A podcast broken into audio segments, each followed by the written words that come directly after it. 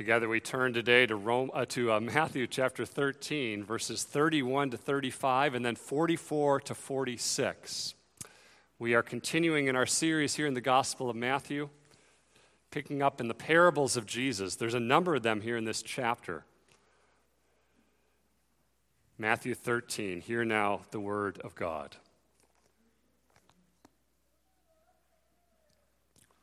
He put another parable before them, saying, the kingdom of heaven is like a grain of mustard seed that a man took and sowed in his field. It is the smallest of all seeds, but when it has grown, it is larger than all the garden plants and becomes a tree, so that the birds of the air come and make nests in its branches. He told them another parable. The kingdom of heaven is like leaven that a woman took and hid in three measures of flour till it was all leavened. All these things Jesus said to the crowds in parables. Indeed, he said nothing to them without a parable.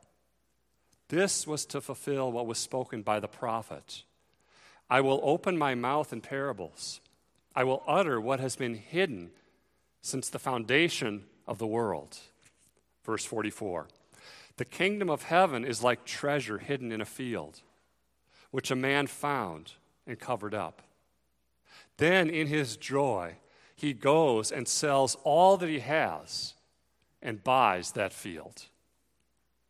Again, the kingdom of heaven is like a merchant in search of fine pearls, who, on finding one pearl of great value, went and sold all that he had and bought it.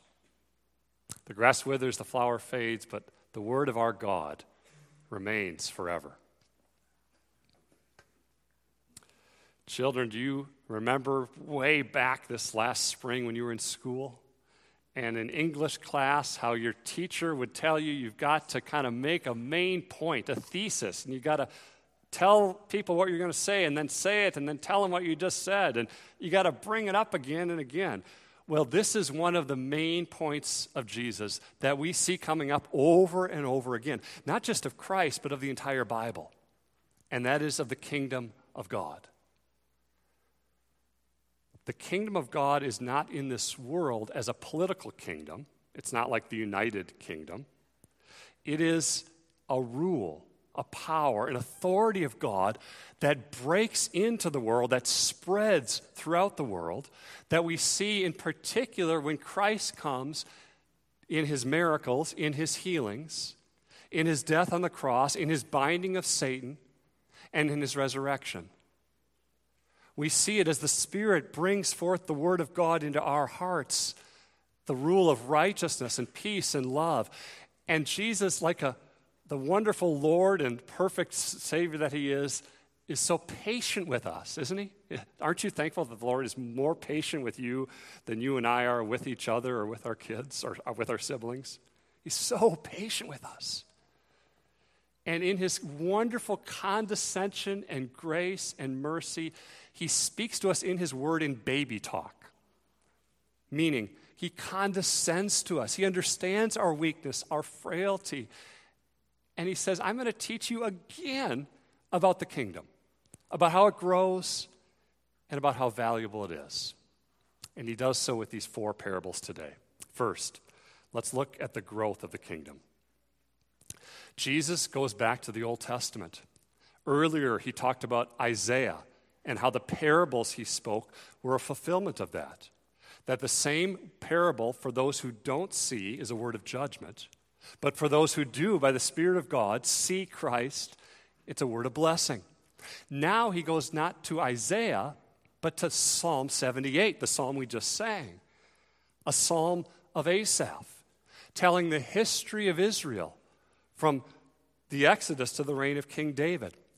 And he says these are parables in a sense. Isn't that interesting? Meaning, they're teaching us the truth of God that is the same yesterday, today, and forever.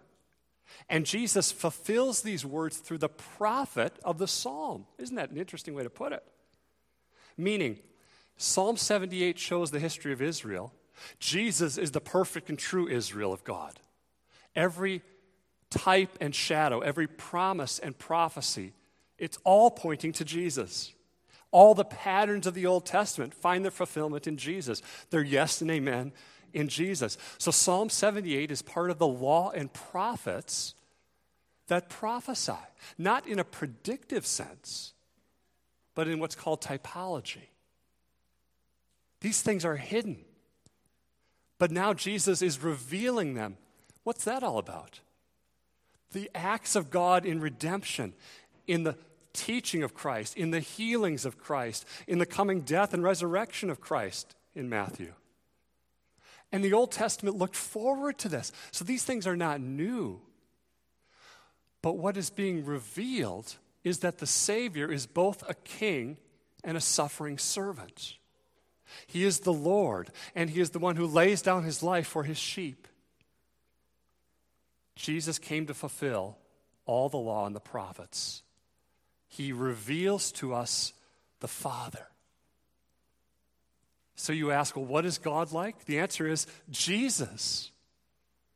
It's not something that we in our own intellect can grasp, but something the Spirit of God gives us eyes to see, to behold the beauty of Jesus, to pick up the Word of God and say, This is God feeding me, this is God speaking to me, to enjoy and know Him who is delightfully good. That's what Jesus does by His Spirit. That's what these parables are about. And he's reminding us in this first parable of a mustard seed that the kingdom of God, which is fulfilled in Jesus, has small beginnings. A mustard seed in that day is so tiny, kids. It's like a dot, like a piece of pepper.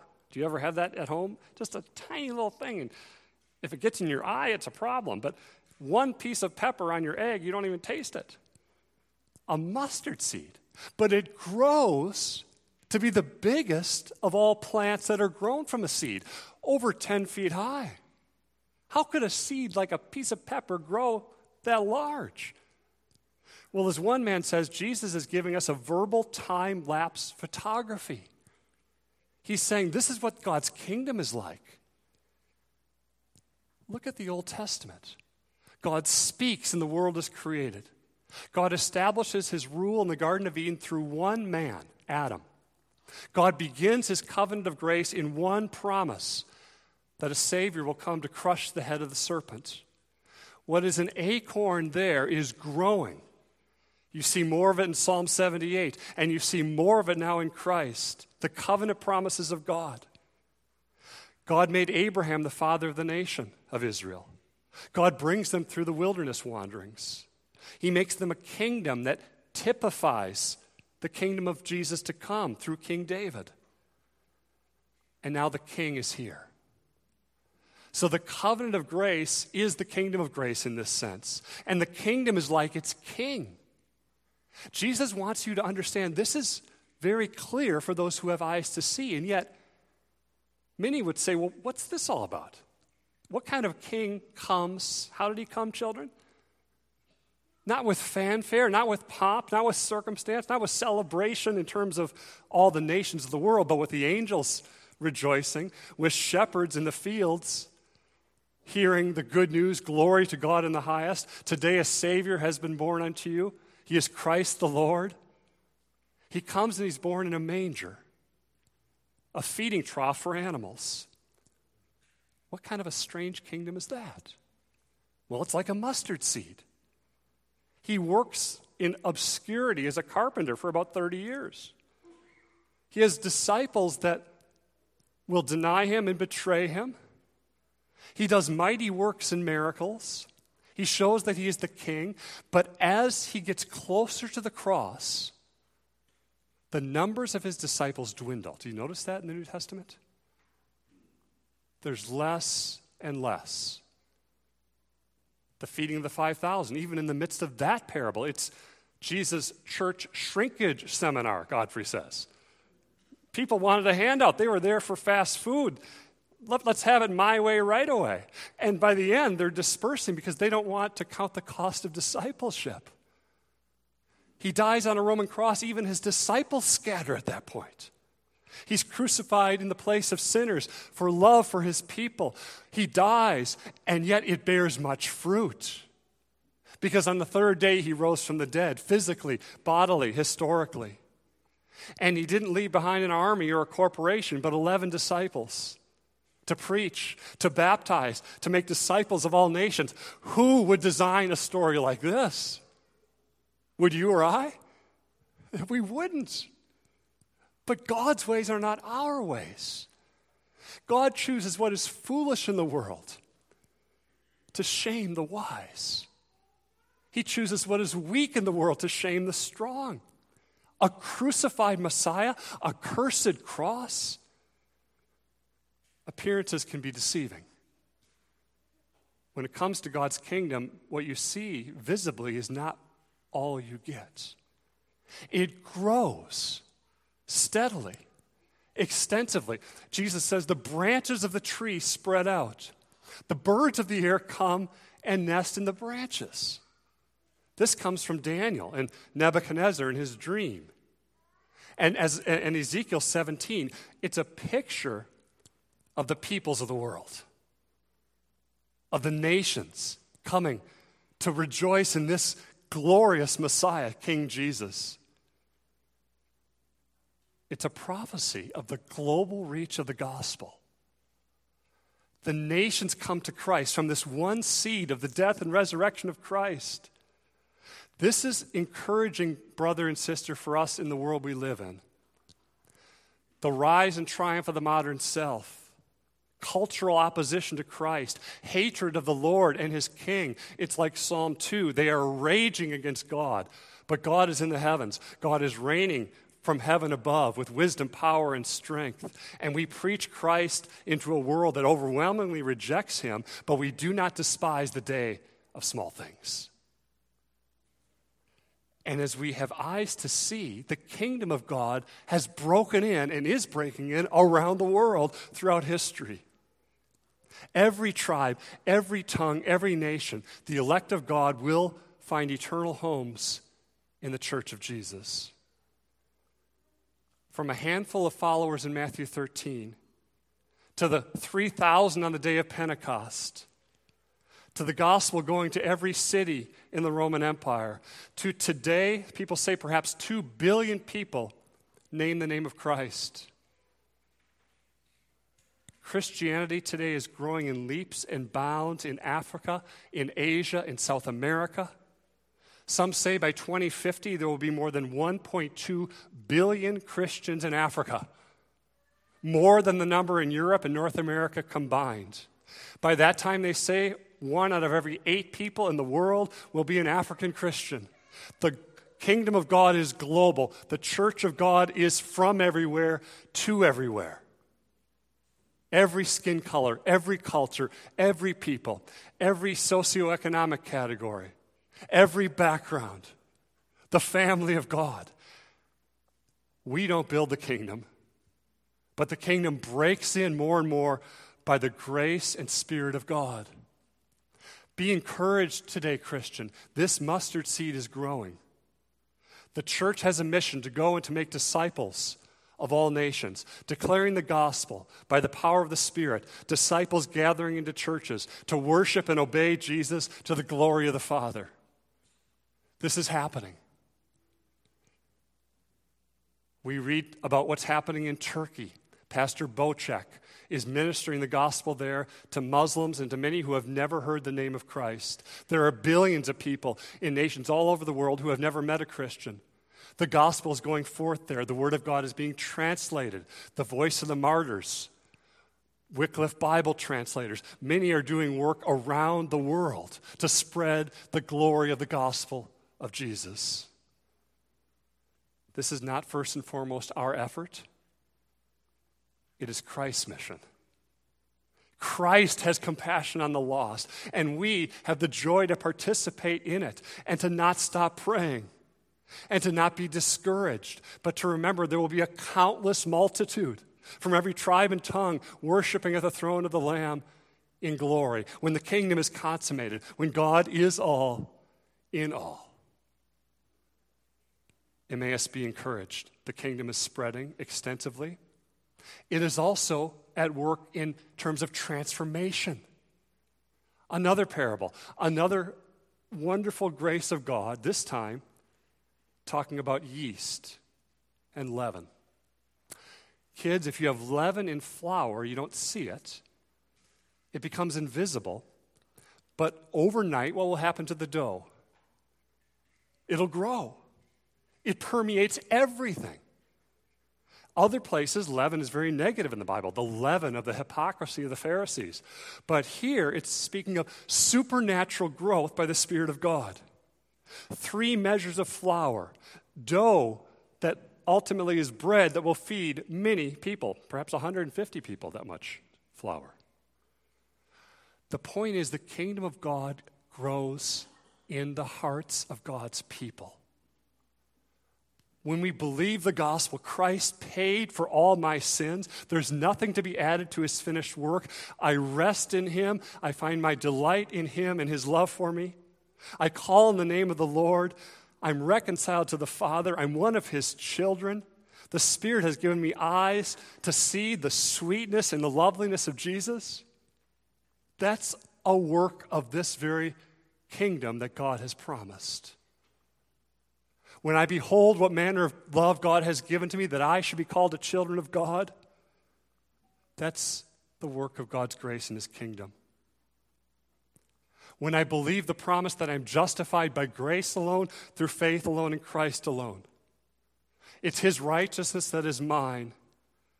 I realize I will never love God unless I first know that He has loved me. I will never love him unless I know a security that comes in Christ so I can enjoy him. I'm united to Jesus by faith through the Spirit. The question then is not how righteous am I, but how righteous is Christ?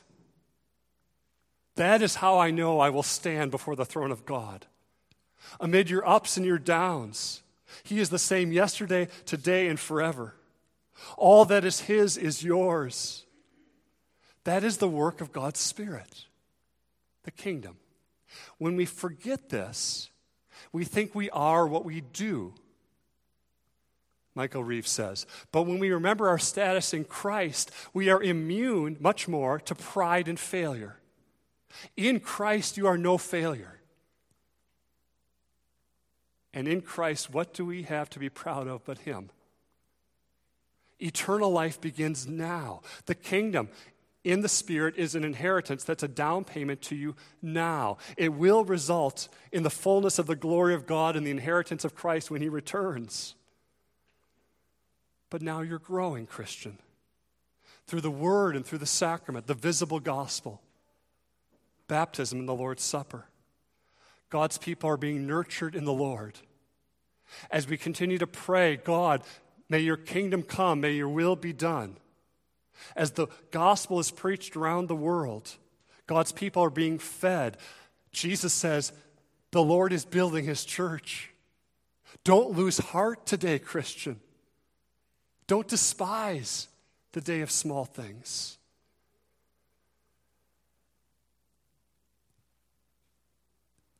To grow in grace, I need more and more to have the Spirit of God help me believe the gospel to help me as obedient children, Peter says, to not be conformed to the passions of my former ignorance, to realize this is like farming, not immediate. When you planted your tomatoes or your strawberries or your raspberries in the spring, you didn't see fruit the next day. But now, kids, you probably see fruit and maybe more than you can even take in. The tomatoes are coming faster than you can eat them and the raspberries. That's like the Spirit of God producing fruit in us, not overnight, but over time. God is patient with us, changing us to be more like Christ, helping us to love Jesus more. It's a slow process, but God is at work in it. We are growing up in every way into the head, who is Christ. That means we can expect God, you will meet with us as we worship. You will be here among your people. As we think of God's steadfast love to us, our heart grows wiser. We grow in thankfulness. That's a fruit of the Spirit and the kingdom that is within our hearts. We grow in contentment. For the Christian, no matter how dark the night is, we can rejoice in Christ, even as health and prosperity might disappear. We grow in humility and joy at the same time. We are more aware of our weakness and sin than ever before, but we know that we are loved by God more than we ever realized. And we are grounded in that love of God for us in Christ, whether we feel it or not. That's a picture of this leaven. We are in fellowship with each other. We do not and cannot live the Christian life alone. We give thanks to each other for each other's gifts and graces. The communion of the saints. We are here to encourage each other. The Christian life is contagious. When one person reads a word of the Lord in the scriptures, they share with another. It strengthens them. The Spirit uses it to bless them. As we are here, we are encouraged in each other to strengthen each other in the, in the gospel. It means being merciful to those who doubt. Maybe that's you today. Maybe you're doubting. Maybe you're feeling beat up. Maybe you're struggling. That's why we are here to encourage each other, to help each other trust in Jesus. Even when we're, not holding on to Christ, He is holding to us. We encourage each other to press on. We encourage each other to serve. Every one of us has been given gifts to edify the body. When we don't serve, what happens? We become bitter, don't we? We start to complain. We start to get so judgmental. We begin to just focus on ourselves. Self focus leads to self hatred, and there's no glorifying God there. Others being overly critical of others leads us to just being so judgmental and think the worst of them and assume the motives are, are awful. We look to Christ together. We press on by faith together. We grow in trials and afflictions together. When one suffers, we all suffer. When one rejoices, we all rejoice. These are pictures of the yeast, a picture of the kingdom of God growing and yet there's hindrances. Perhaps the biggest hindrance is this next parable that when we admit it, we say, I really value other things more than I value Christ. Second, the value of the kingdom. Jesus goes from parables dealing with seeds and harvest, yeast and bread, to now a parable dealing with real estate. We can perhaps get this more. You see a piece of property, you say, Where is it? Location, location, location. If it's in a good location, you say, I will spend whatever I need to spend. In Jesus' day, there are no banks, there's no safe deposit box. If you have something valuable, what do you do? You bury it. And what happens? People sometimes forget where they buried it, or a war comes and they flee, and that thing stays buried. That happened, as Michael Kruger said, with one of the most valuable things historically that we've ever discovered. Do you know what that is? It was buried for over 2,000 or almost 2,000 years. Do you know what that was? The Dead Sea Scrolls. Some of the oldest copies of the Old Testament and other important writings were found in 1948 buried in caves. Kruger says they most likely were hidden there from people who were trying to escape invading armies. They hid them so well that they were there from 70 AD to 1948 and no one knew they were there. They were found as a shepherd was out looking for sheep. Isn't that interesting in the providence of God? This stuff still happens today. Just in the news a while ago, a man found over 700 Civil War era coins buried on his Kentucky farm. Some say it's worth maybe a million dollars, buried right in the backyard. Now, kids, don't go and start to dig up your yard. Here's a man who's probably a hired hand working in the field. He doesn't own the field, he finds treasure. He sells all that he has to go buy the field. Another man is a wealthy merchant. His job was to look for good pearls. In that day and age, you would find pearls that perhaps were so large that today they would cost millions of dollars. Still today, the value of pearls. He's looking for something good, Kruger says, and he finds something great. He's mesmerized by it. He sees a pearl that he's never seen before. His face is glowing. He's never seen anything this beautiful. He sells all he has, he liquidates his assets, he invests all of it in the pearl. Both the treasure and the pearl are about Jesus. Jesus is the treasure. Jesus is the pearl of great price. He is incalculably precious. The kingdom is not for sale. We don't buy it. In fact, Luke says, It is your Father's good pleasure to give you the kingdom. Jesus has completed it all. He has accomplished our salvation. But as we trust Him by faith, we find in Christ everything life, joy, salvation, wisdom. You will not find wisdom that is anywhere else that is not found perfectly in Jesus. They sell it all to get the treasure. What does that mean?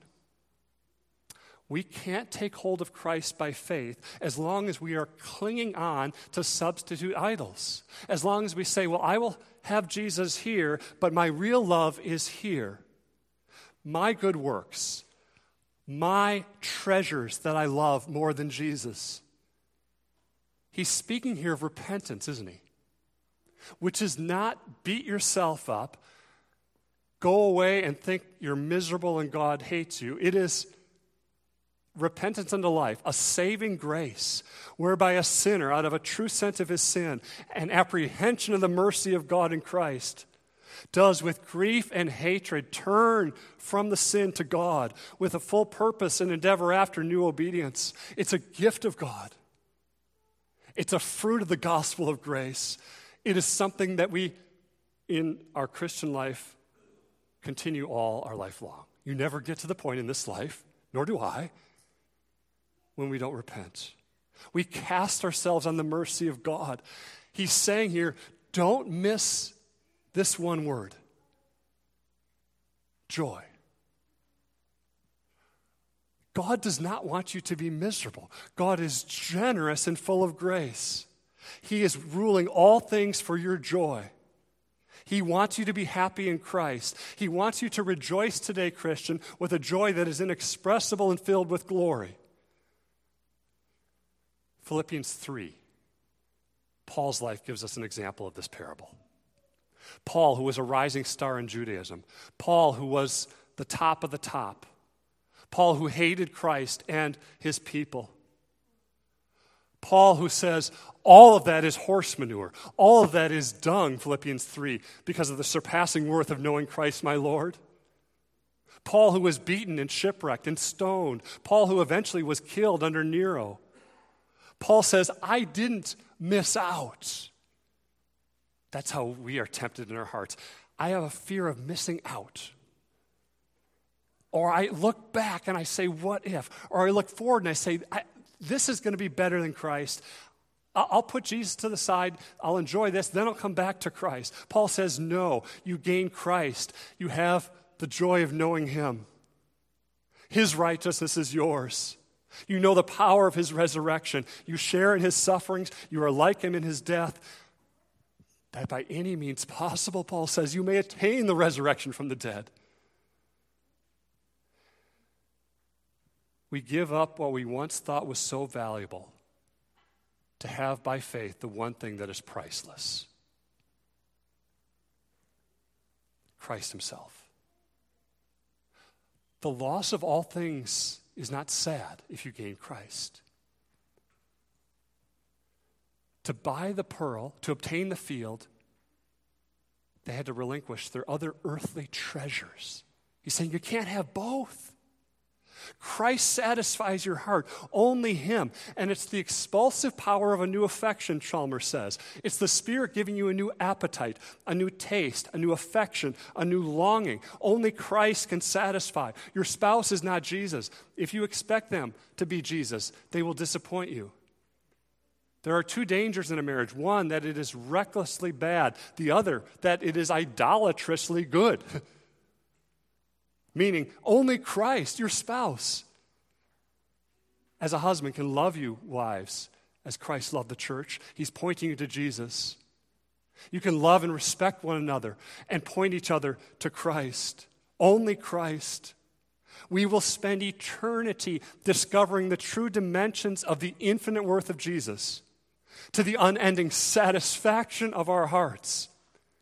It will never end. Jim Elliot, kids, was not much older than some of you. He was at Wheaton College shortly thereafter, 1956. He brought the gospel to the Waorani peoples of South America.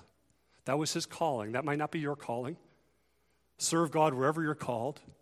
He's the man who brought them the gospel, who was killed, and who said before that, as the first husband of Elisabeth Elliot, he is no fool who gives what he cannot keep to gain what he cannot lose. He believed it. We struggle. Lord, help my unbelief. I struggle to believe that, right? If you're honest. God gave him grace and endurance. That gospel was brought to the Waorani peoples, and some of them who were a part of the murder ended up confessing Christ as their Savior. Some of them we trust are perhaps very much this day with Jim Elliot in glory, beholding in Jesus treasures and inestimable glory that no eye has seen and no ear has heard. The riches of Jesus, knowing that He loves you, knowing His glory and grace, that He who is rich for your sake became poor, that you by His poverty might become rich.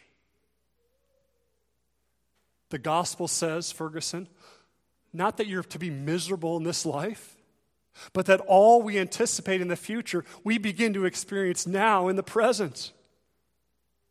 By faith, a taste of it, so that heaven is in this man or this woman before this man or this woman is in heaven. You are seated with Christ in the heavenly places now. Do you enjoy him? We say, well, not as much as I want. God, help me. Where your treasure is, there your heart will be also. Is Christ your treasure? Do you love him? Or as Kruger says, do you adore him? Do you look upon him as beautiful and dazzling? Kruger brings us into marriage. The question in our marriage is not, okay, you've been married 10, 12, 30, 50 years. Just keep your obligations. It's more than that, isn't it? You know that. The question is do you and your spouse adore each other? That's the question. When you look at your spouse, not like a teenager who's that they're in lust, they're not in love. But when you look at your spouse, is there something deep there and rich there? I adore you. Not that I worship you, but that God has given me this grace to love you. Has God given you the grace to adore Jesus? The grace to repent that I have not adored my spouse and I have not adored Jesus as I ought? Here's how Kruger says we can be helped in this. Have you thought of Jesus' gentleness?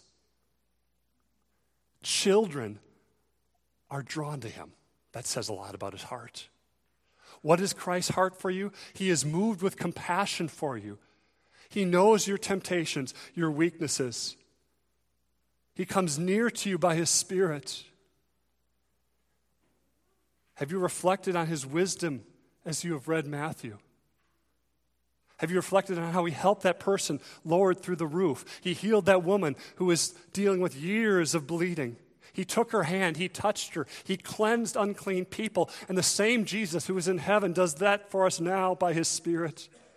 Our pleas for mercy are half hearted, but his invincible cleansing, his abundant mercy, his steadfast love is not far away from you.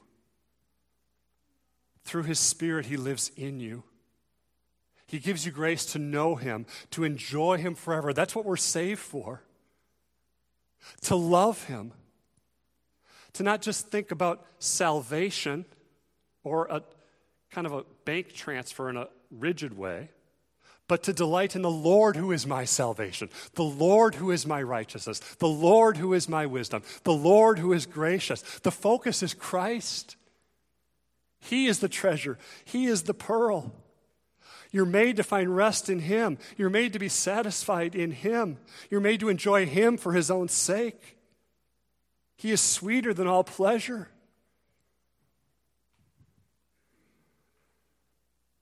Here's one thing that ties these parables together. If we love Christ as our highest treasure, and if we love people as He did, ready to lay down our lives for our enemies, then we will labor to spread a passion for Christ to as many people as we can. To see the gospel go forth. Evangelism and missions. We will pray for spiritual awakening. We will not be content just to feed ourselves, but it will be outflowing. Here's Reeves again. There's a kind of mission that can be carried out by miserable Christians. Christians who don't enjoy God won't commend him to others. If we fear that God's love for us is reluctant, if we think his approval for me rests on my performance, I will have no affection for him. My service will be grudging, and the world will see right through it. Beloved, by the grace of God, share your joy in Christ. Don't hoard it. A hoarded joy rots like a bog in summer where there's no spring flowing through. Shared joy increases. That's our mission as a church. This parable of the treasure and the pearl reminds us as well. The kingdom of God doesn't come to everyone in the same way. Some rich, some poor every skin color, every people, every nation. You have a place here if you believe in Jesus. There are no cliques here. There are no in groups or out groups, insiders or outsiders. You have a home here today among the family of God, regardless of your background, regardless of your schooling, regardless of your economic status, regardless of the language you speak. If you are a believer in Christ, you are among the people of God who are part of the kingdom of God by the grace of God. And we will, by the grace and mercy that God gives, ask the Lord to bind us as the family of God together in unity for love for the Lord and for each other. May God grant that among us. Amen. Let's respond and sing. Glorious things of thee are spoken